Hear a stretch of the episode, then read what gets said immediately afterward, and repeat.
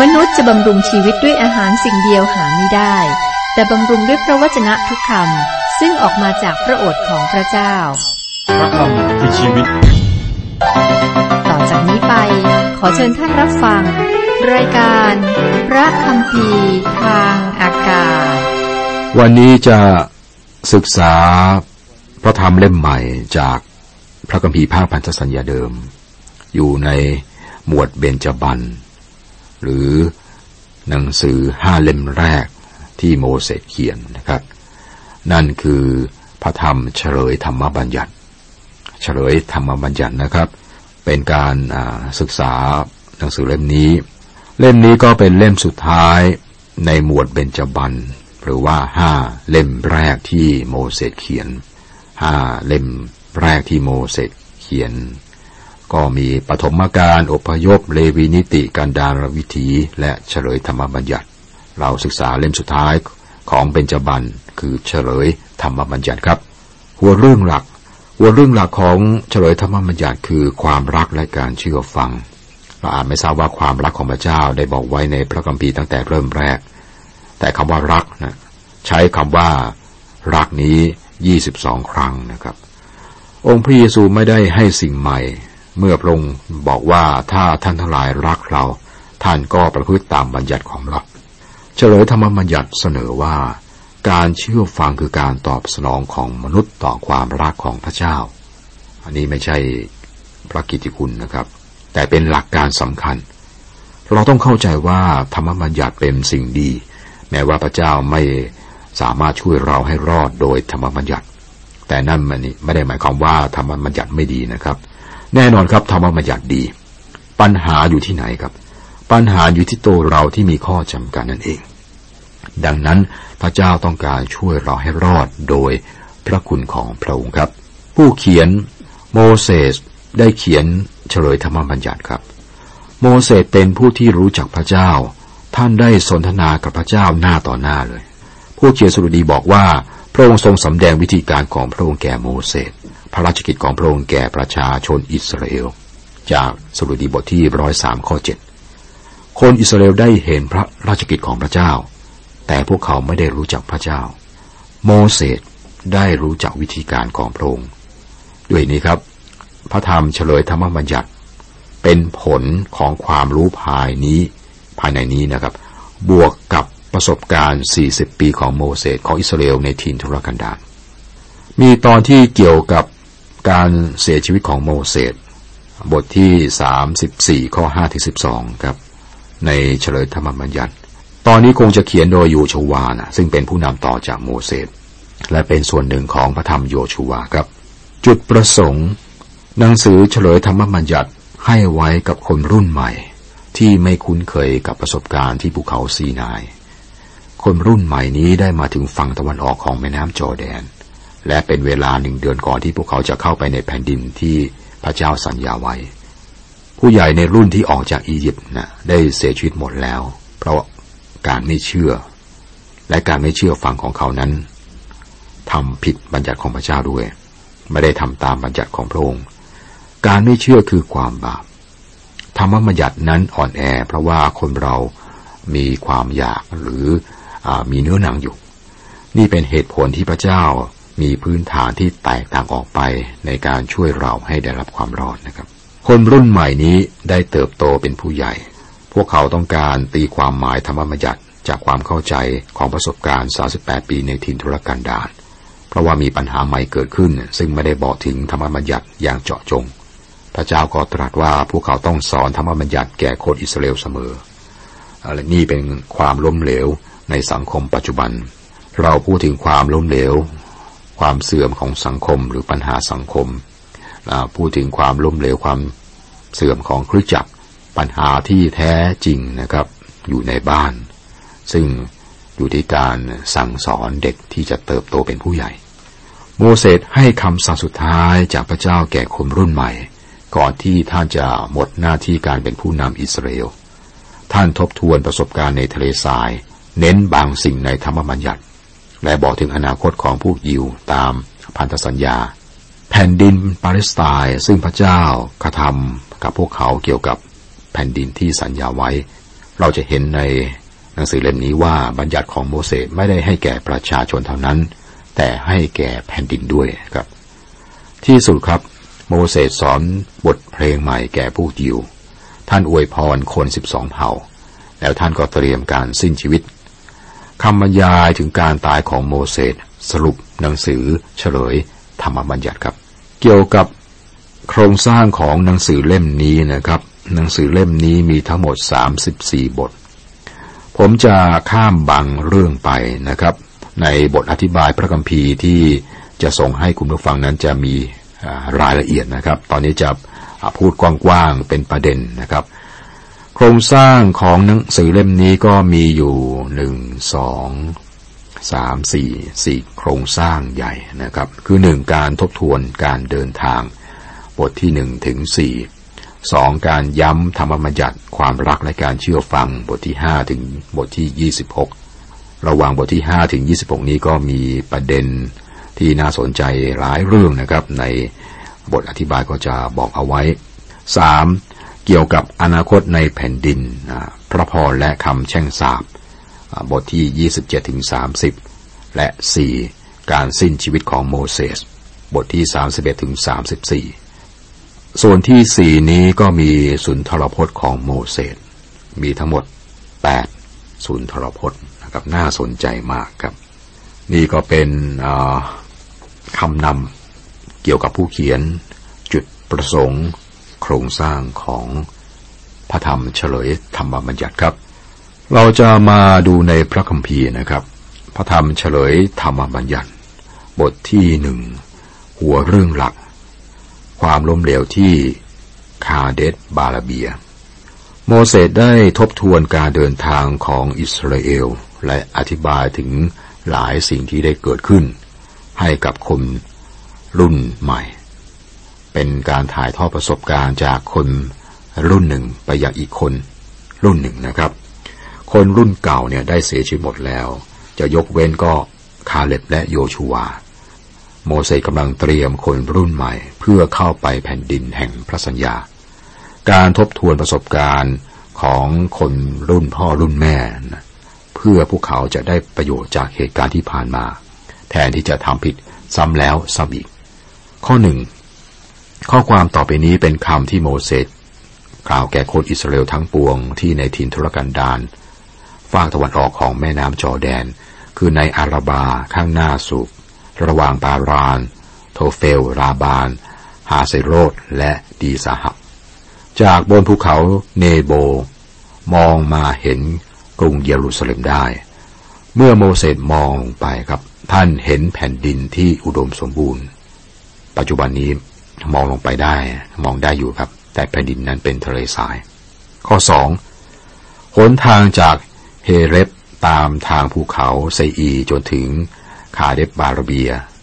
บาลาเนียนั้นเป็นทางเดินสิบเอ็ดวัน ภูเขาซีนายคือโฮเรบ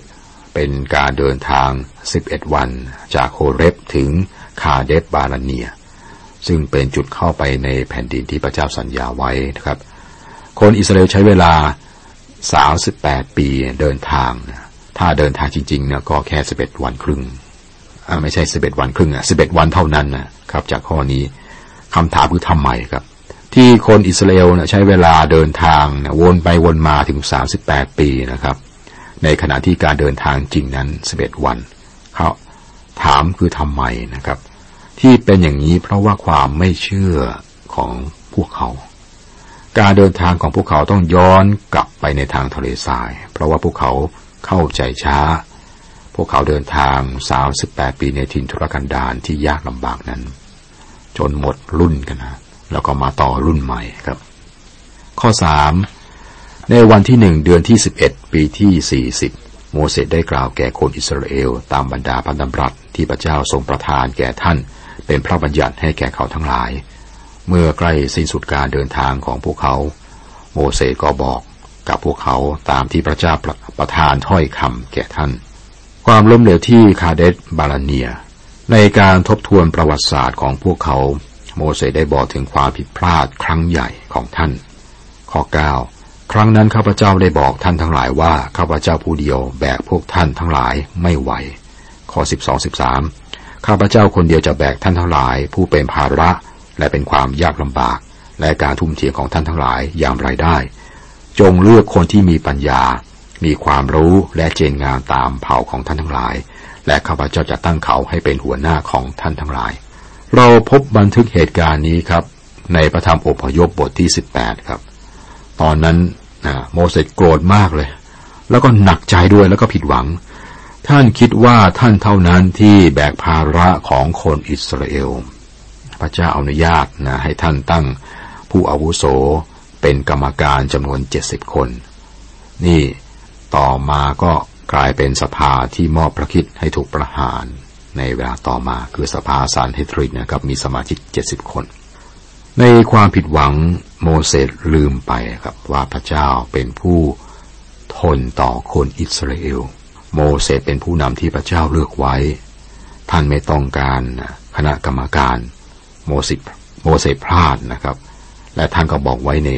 ข้อนี้แหละที่เราศึกษาเราอ่านมานี่แหละครับ มีน้อยคนที่บอกถึงความผิดพลาดของตัวเอง บทเรียนครับ แต่โมเสสบอก ท่านบอกว่าตอนนั้นเหตุการณ์ตอนนั้นท่านพลาดนะ ตั้งกรรมการในดูดีมากนะแต่มันไม่ได้ผล และทำให้เกิดปัญหามากมายตามมา ถ้าต้องการทราบว่าโมเสสประเมินประสบการณ์ในถิ่นทุรกันดาร ของพวกเขาอย่างไรนะครับ ก็ต้องอ่านนะครับ ข้อ 19 เราได้ออกไปจากเฮเรสเดินทะลุถิ่นทุรกันดารใหญ่อันเป็นที่น่ากลัว ตามที่ท่านทั้งหลายได้เห็นนั้น เดินไปตามแดนเทือกเขาของคนอาโมไรดังที่พระเยโฮวาห์พระเจ้าของเราได้ตรัสสั่งเราไว้ และเรามาถึงคาเดสบาลเนีย มันทั้งใหญ่และน่ากลัว การเดินทางในถิ่นทุรกันดารนั้นลำบากลำบนอย่างแสนเข็น ความผิดที่สองซึ่งโมเสสบันทึกไว้คือการตัดสินใจที่คาเดสบาลเนีย นี่เป็นความล้มเหลวของประชาชน มันเป็นปัญหาของกรรมการอีกนะครับ ข้อ 20ถึง23 และข้าพเจ้าได้กล่าวแก่ท่านทั้งหลายว่า ท่านทั้งหลายมาถึงแดนเทือกเขาของคนอามอรายแล้ว เป็นที่ซึ่งพระเยโฮวาห์พระเจ้าของเราประทานแก่เราทั้งหลาย ดูเถิดพระเยโฮวาห์พระเจ้าของพวกท่านได้ทรงตั้งแผ่นดินนั้นไว้ตรงหน้าท่านแล้ว จงขึ้นไปยึดแผ่นดินนั้น ดังที่พระเยโฮวาห์พระเจ้าของบัมพบุรุษของพวกท่านได้ตรัสสั่งไว้ อย่ากลัวหรืออย่าตกใจไปเลย แล้วท่านทั้งหลายทุกคนได้เข้ามาหาข้าพเจ้าพูดว่า ให้เราทั้งหลายใช้คนไปก่อนเรา และสอดแนมดูแผ่นดินนั้นแทนเรา นำข่าวเรื่องทางที่เราจะต้องขึ้นไป และเรื่องหัวเมืองที่เราจะไปนั้นมาให้เรา เรื่องนั้นข้าพเจ้าเห็นดีด้วย ข้าพเจ้าจึงได้เลือกสิบสองคนมาจากท่านทั้งหลายเผ่าละคน ที่นี่เราเห็นกรรมการเพื่อเข้าไปสอดแนมแผ่นดิน พระเจ้าได้ทรงสำรวจแผ่นดินเสร็จแล้วนะครับพระองค์ตรัสว่านี่เป็นแผ่นดินที่เต็มไปด้วยน้ำนมและน้ำพึ่ง ความหมายคืออุดมสมบูรณ์นะครับ แน่นอนแผ่นดินนั้นก็มีคนยักษ์อยู่ด้วย แต่พระเจ้าได้ตรัสว่า พระองค์จะจัดการกับพวกเขา ประชาชนต้องการกรรมการนะครับ โมเสสต้องการกรรมการ แล้วเกิดอะไรขึ้นครับ และนี่เป็นเหตุผลที่พวกเขาต้องหันกลับไปยังถิ่นทุรกันดารที่น่ากลัว ปัญหาอยู่ตรงนี้ครับ ปัญหาพื้นฐานคือการไม่เชื่อ การไม่เชื่อในพระเจ้า พระองค์บอกไว้นะครับว่ามันเป็นแผ่นดินที่ดี คนสอดแนมก็ไปดูมาแล้วก็เห็นด้วยว่าเป็นแผ่นดินที่ดี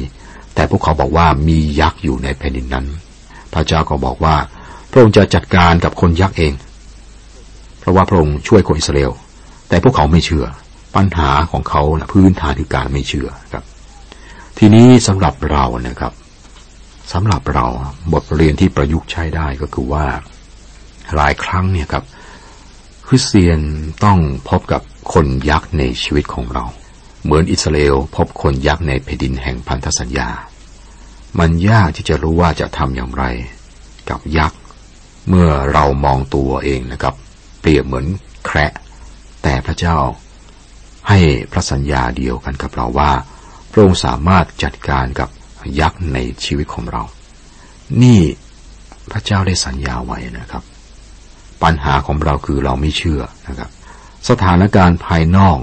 ไม่ใช่ปัญหาที่แท้จริง มันเป็นสถานการณ์ภายในเรา ความไม่เชื่อในใจเรา ซึ่งทำเรามีปัญหา พระเจ้าก็ตรัสชัดเจน คนรุ่นที่มาถึงคาเดสบาลเนียเนี่ยแล้วก็ย้อนกลับไปในถิ่นทุรกันดารด้วยความไม่เชื่อนะครับ จะต้องตาย รุ่นนั้นต้องตายครับ ผลของมันเป็นอย่างนั้นละ่ะ มีเพียงสองคนจากรุ่นก่อนหน้า ก่อนรุ่นก่อนเท่านั้นที่ได้รับอนุญาตให้เข้าแผ่นดินแห่งพระสัญญาได้ครับ คือโยชูวาและคาเล็บ นอกนั้นก็เดินทางวนเวียนอยู่ในถิ่นทุรกันดารแล้วก็เป็นถิ่นทุรกันดารในชีวิต แล้วก็เสียชีวิตไปแก่ตายไปนะครับ รุ่นใหม่จะนำเข้าสู่แผ่นดินแห่งพระสัญญา ข้อ 34ถึง38 พระเจ้าได้ทรงสดับ เสียงคำพูดของท่านทั้งหลาย จึงทรงกริ้วและสาบานว่า แท้จริงจะไม่มีผู้ใดในชาติพันธุ์นี้ชั่วชาติพันธุ์ที่ชั่วนี้สักคนเดียวที่จะได้เห็นแผ่นดินดีนั้น ที่เราได้สัญญาว่าจะให้แก่บรรพบุรุษของเจ้าทั้งหลาย เว้นแต่คาเล็บบุตรเยฟุนเน เขาจะเห็นเมืองนั้นและเราจะให้แผ่นดินที่เขาได้เหยียบนั้นแก่เขา และแก่ลูกหลานของเขา ได้ตามพระเจ้าอย่างสุดใจ เพราะฉะนั้นทั้งหลาย พระเจ้าก็ทรงพิโรธเราด้วย ตรัสว่าเจ้าจะไม่ได้เข้าไปในที่นั้นด้วยเหมือนกัน โยชูวาบุตรนูนผู้ยืนอยู่ตรงหน้าเจ้าจะได้เข้าไป จงสนับสนุนเขา เพราะเขาจะพาคนอิสราเอลไปถือกรรมสิทธิ์ผืนดินนั้นคาเล็บและโยชูวาต่างจากคนอื่น เขาเป็นคนสอดแนมที่เชื่อในพระเจ้า และก็รายงานอย่างถูกต้องคาเล็บได้ครอบครองแผ่นดินที่ท่านต้องการ เราจะเห็นภายหลังนะในหนังสือโยชูวานะครับ ท่านเป็นคนที่เยี่ยมเดินทางไปมาบนแผ่นดินและอ้างสิทธิ์เหนือภูเขาที่คนยักอาศัยอยู่ พระเจ้าประทานเป็นมรดกแก่ท่านนะครับทีนี้บทเรียนนะครับ เราต้องการอะไรจากพระเจ้า ตอนนี้เราเป็นใครนะเป็นพ่อเป็นแม่นะเป็นคนหนุ่มสาวที่เพิ่งเริ่มต้นชีวิตครอบครัว หรือเริ่มต้นชีวิตการทำงาน หรือสร้างฐานะ เราต้องการอะไรจากพระเจ้าครับ ถ้าคิดว่าเราจะได้โดยการอธิษฐานเท่านั้น เข้าใจผิดนะครับ แน่นอนครับต้องมีการอธิษฐานมีสามัคคีธรรมกับพระเจ้า และต้องทำอย่างอื่นด้วย คือต้องออกไปที่นั่นและยึดไว้ทราบไหมครับพระเจ้าตรัสว่าพระองค์จะประทานแผ่นดินที่คาเล็บได้เหยียบนั้น แก่คาเล็บ นี่เราต้องมีพระสัญญาของพระเจ้าด้วยครับ โยชูวาก็เป็นผู้นำต่อจากโมเสสทำไมท่านถูกเลือกครับ เพราะว่าท่านมีประสบการณ์ และท่านเป็นคนที่ติดตามพระเจ้าอย่างสุดใจกับ โยชูวาและคาเล็บได้รายงานเรื่องดี เพราะว่าเขาเชื่อศรัทธาในพระเจ้า ความเชื่อนั้นเป็นเรื่องสำคัญ พวกเขาเชื่อพระเจ้า พวกเขาเต็มใจที่จะก้าวออกมาด้วยความเชื่อ เราต้องก้าวออกมาด้วยความเชื่อในพระเจ้าเช่นเดียวกัน ถ้าใครทำอะไรนะ โดยขาดความเชื่อครับ จะทำงานก็ไม่เชื่อว่าจะประสบความสำเร็จ จะรักใครก็ไม่เชื่อว่าเราจะสมหวัง คนที่ขาดความเชื่อนั้น จะล้มเหลวนะครับ ต้องมีความเชื่อและความเชื่อต้องถูกต้อง คือเชื่อในการทรงนำและศรัทธา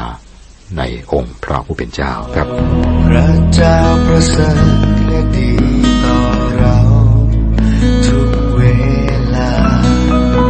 พระคุณพระองค์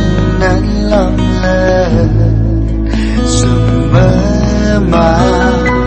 ทั้งสิ้นในเรา จะอยู่เพื่อขอบพระคุณ ทั้งหมดชีวิต จะอยู่เพื่อสนุรักษา